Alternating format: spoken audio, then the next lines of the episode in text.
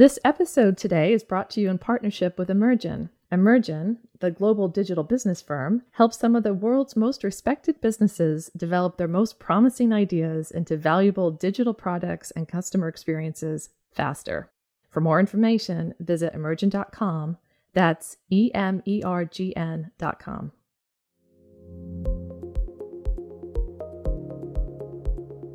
The insurance industry is the backbone of the economy. It's the reason we're able to take risks, and it's the force that helps put us all back together when disaster strikes.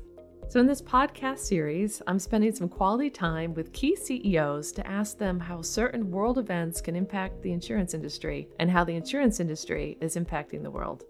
We'll also be talking about how they rose to the C suite. It seems like no one grows up yearning for an insurance career, but here we are. I'm Meg Green, managing editor of the online insurance magazine Insider Engage and this is CEO Perspectives.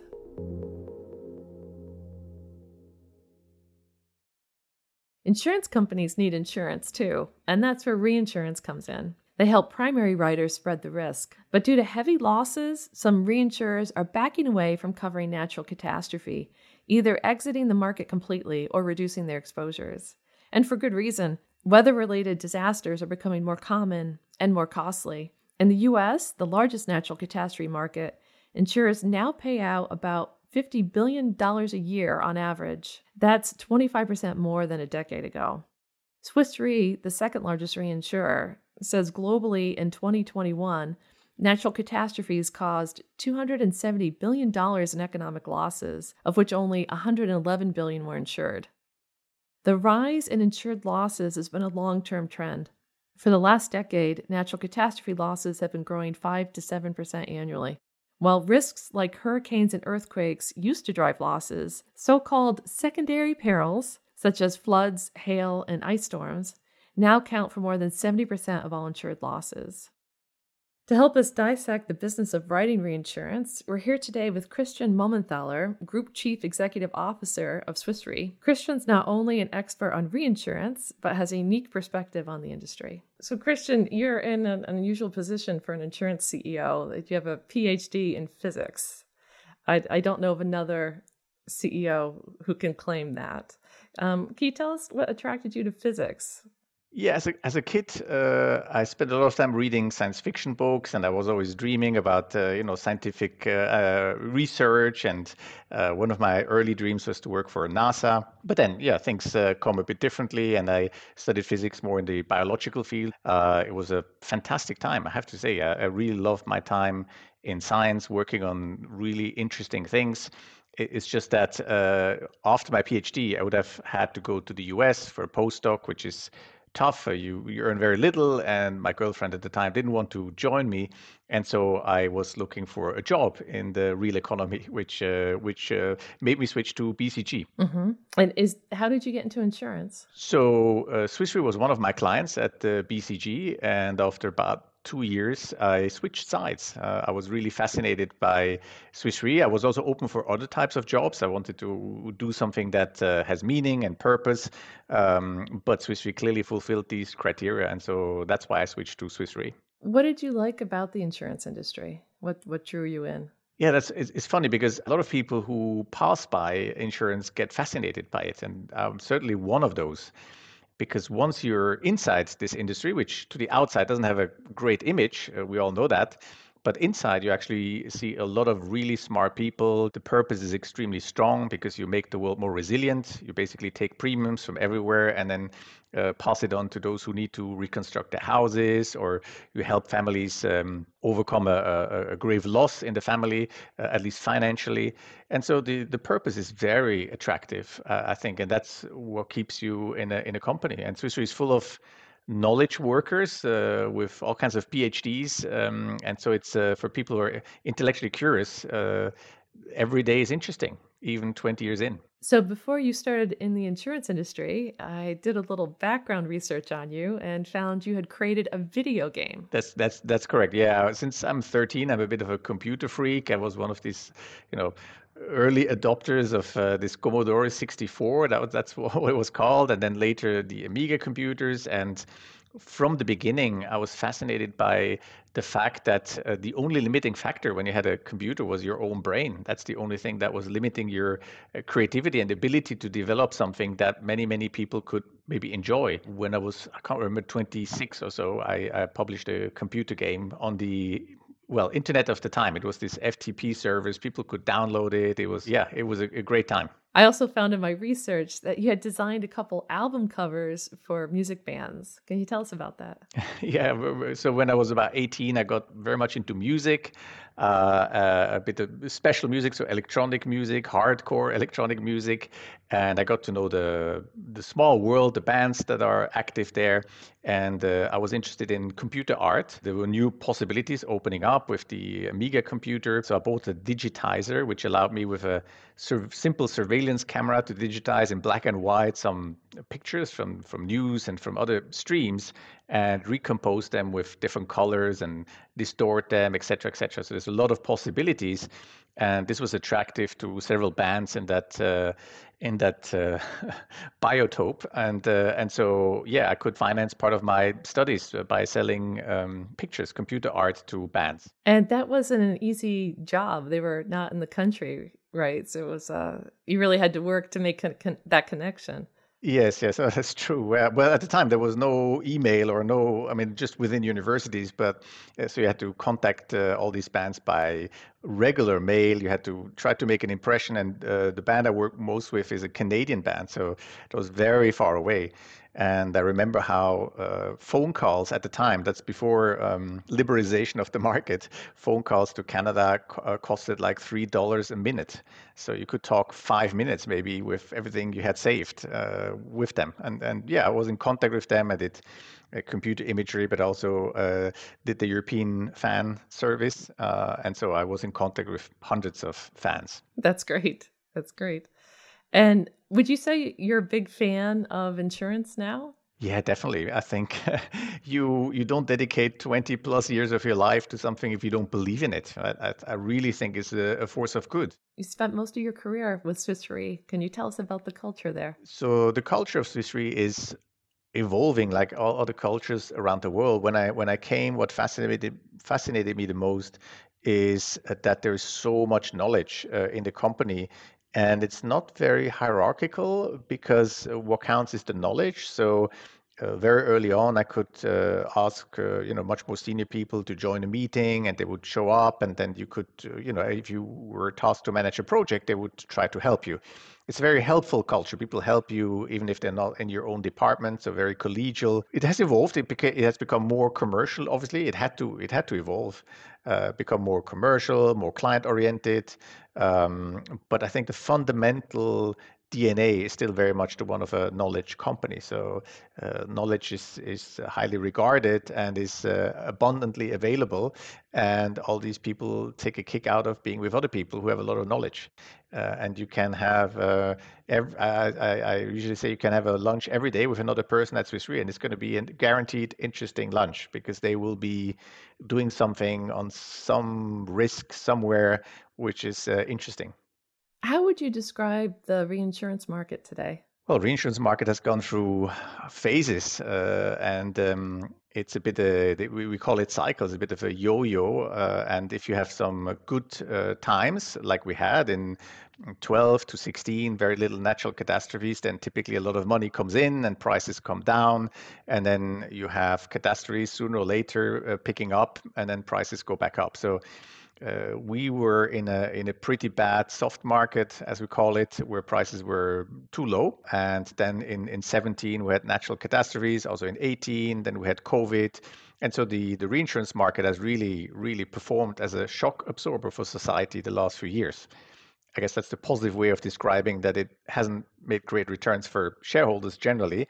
Uh, and of course, over time, this all needs to even out. So it's in a phase where prices go up uh, and they will go up until you come back on some of these losses and you, you can demonstrate a, a, a, an acceptable return over time. You raise an interesting point about the difficulty the industry's had with natural catastrophes. And it seems like a lot of reinsurers are, are stepping away from writing a natural catastrophe risk. They don't even want to be called uh, property cat reinsurers anymore.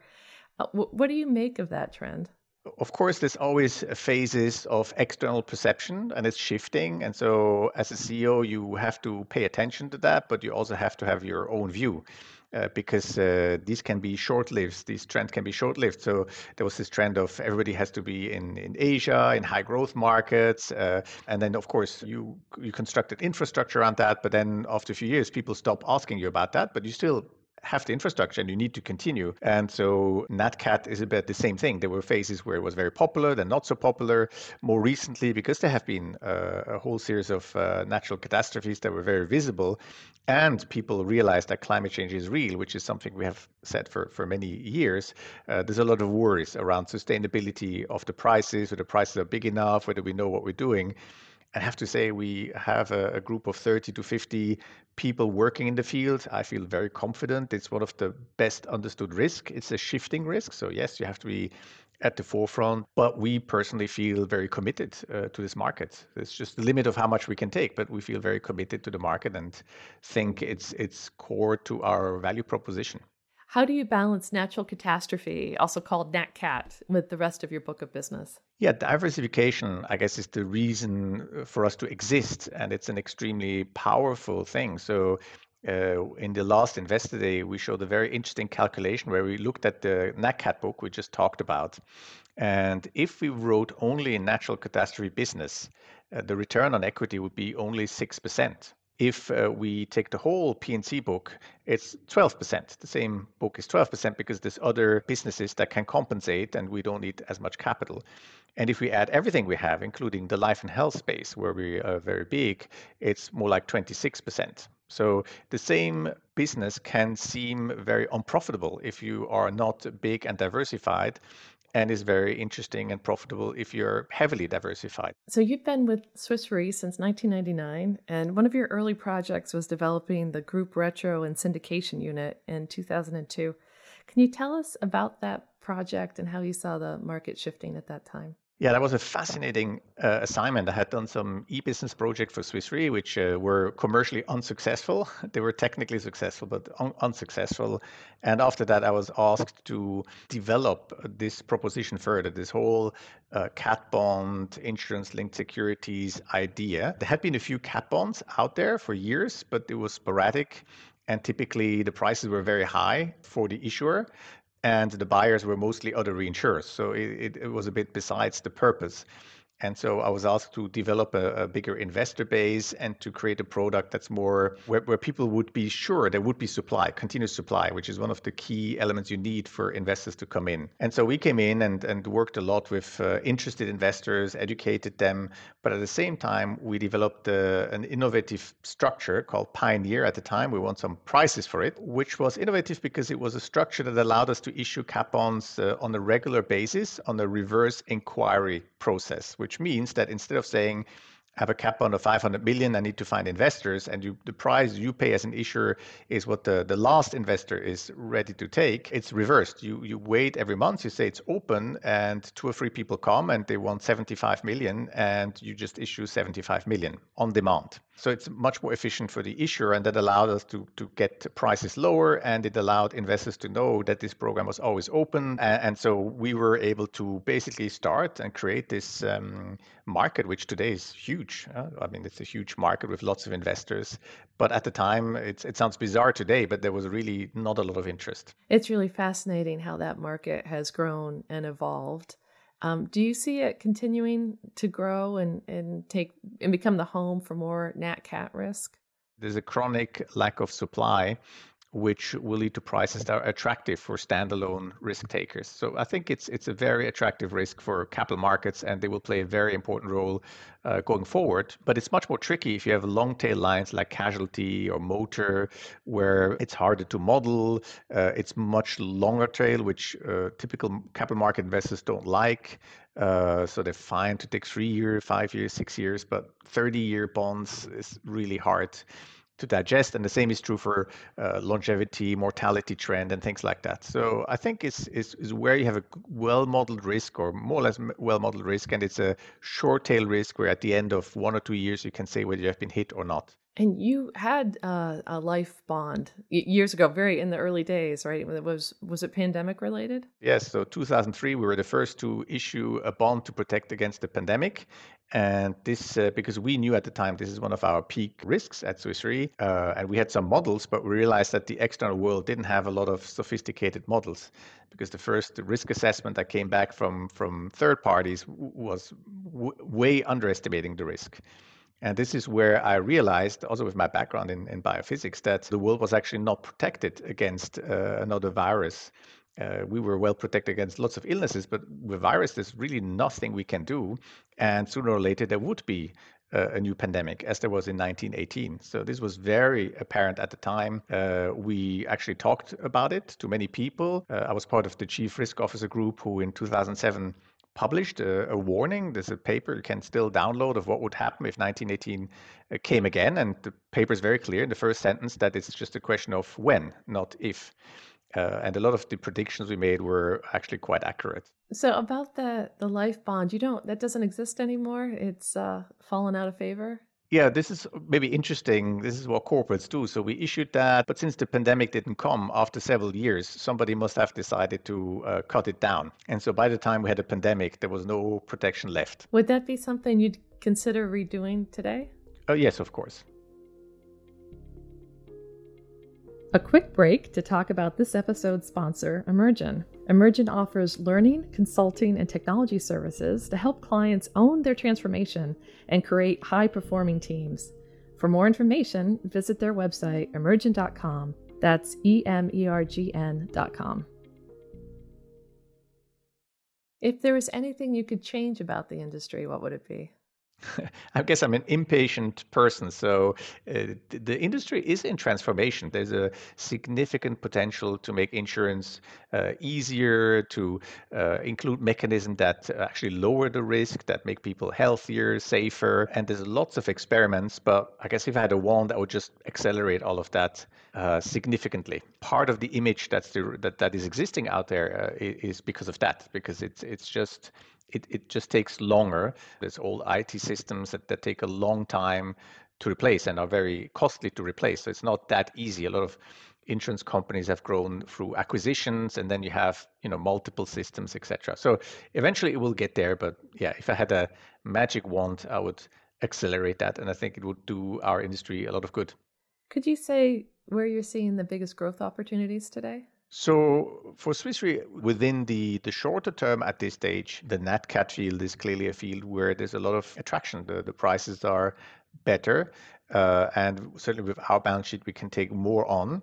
And as I said before, we have also investors who are interested in that risk and, and interested to, to join with us. So we have some capacity overall together with, with our investors to go into that market. Uh, and then the, it will very much depend on the price movement. We, we don't tend to say, you know, five years in advance where we're going to grow. It very much depends on the dynamics of the of the renewal. What do you think is needed to close the protection gap, the difference between the economic losses and the insured losses? Yeah, I think the whole insurance industry uh, sees it as a frustration that when you have an economic loss of, let's say, 100, typically only half of it is insured uh, in the world or less. But even in, in developed countries, sometimes very little is covered. If I take Italy, which I have an Italian passport through my wife uh, and I feel close to, uh, when there were earthquakes uh, in the center of Italy, uh, only 2% of houses were insured. And that's the 2% that were rebuilt quickly, and the rest is a bit of a disaster. Typical state help struggles to go down to the bottom and, and uh, be used in, a, in an efficient way we always forget that insurance is not just about uh, pre-financing losses; it's also a whole claims distribution system that's extremely performing uh, and adds huge value to the, to the whole process. So that very quickly you can bring the money where it needs to be. Whereas if you do uh, post financing, a big loss happened, the government uh, speaks a credit. How do you distribute that, and how do you know who needs it, etc.? You don't have contracts or anything it's it's very inefficient. So I think the biggest progress is probably in in the high growth countries where there's just the the insurance penetration is going up rapidly. So there you make progress. Uh, there's also progress in some of the poorest country where uh, more and more governments uh, realize that it increases the resilience of their of their government if they do pre-financing and not post-financing. So there's more and more consensus around that. And so in these countries, we typically uh, partner with governments and uh, a state owned insurance company uh, to provide protection to sometimes millions of individuals. The slowest progress uh, really is in the developed countries, where, uh, for example, in the US, uh, uh, only a minority, I think is 12 or 14 percent of people in California have insured their houses against earthquakes, even though it's 100% sure there will be earthquakes uh, in the future in that region. And in many cases, people could afford it, they just don't want to buy it. So you have this sort of unwillingness to to face the risk, or maybe actually it's unknown what all the factors are. There's some some it is not completely logical. Uh, it, it's more a psychological factor that people don't like to think about the the negative things, uh, the the future, etc. And many people don't buy it, even though if you ask them, they think it would make sense. They would have the money. So this is one of the biggest challenges and, and sort of mysteries uh, that we have in the insurance industry around the, the protection gap. How do you counter that? How do you get people to change their mind about insurance and, and see it as worth buying? We have now uh, a team of about 20 um, psychologists at Swiss Re uh, who have studied this new art of uh, behavioral uh, economics, and uh, they, they are very good. That's the, the first group who is able to explain what's happening in the real world so that people, even though rationally they would want to buy, they, they don't buy. So uh, one way we everybody tried is, of course, bringing costs down, making the product more attractive, uh, more digitally available, look at other distribution. And you make some progress, but it's still relatively small compared to all the, the effort. And then other ideas are well, how about combining insurance with something else so that people trust the the other product and then insurance is in it? And the, the obvious one would be cars. Uh, many people have a very fond relationship with the brand of their own car. And so, if the, uh, let's say, the, the, car manufacturer would offer something that's included, uh, you can see the obvious synergies, right? It could be included in the, the more digital system inside, it could be uh, pay by the mile, it could be pay dependent on how you drive. And if you have an accident, you don't need to explain anything to anybody. You just go to a garage and the, the car has stored everything. So you can easily imagine how the process could be significantly less costly and, and, and much more client friendly. Uh, and that might, we don't know, but that might uh, lower the hurdles for people to, to buy insurance. Uh, and then in, in, in other places, what we have observed clearly for some insurance, the only way uh, to do it is to make it mandatory. That, that means it's extremely cheap compared to the risk because you don't have marketing costs. Everybody, uh, you know, pays in an amount, and you have a minimal infrastructure uh, which pays out if if there's an event. Great, great, Christian. Thank you so much for taking the time to speak with us today. It was my pleasure. Thank you so much, Meg.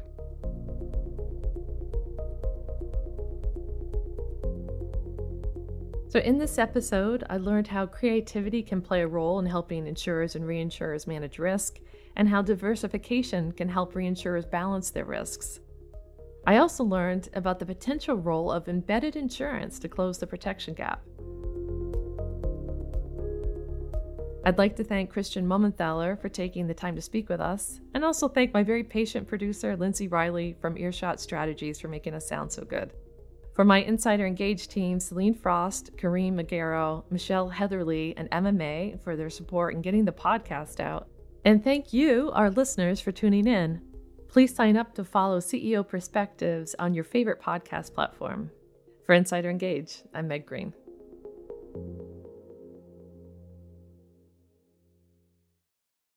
Thanks to our partner Emergn for supporting our podcast. Emergn is a global digital business services firm with a mission to improve the way people and companies work forever.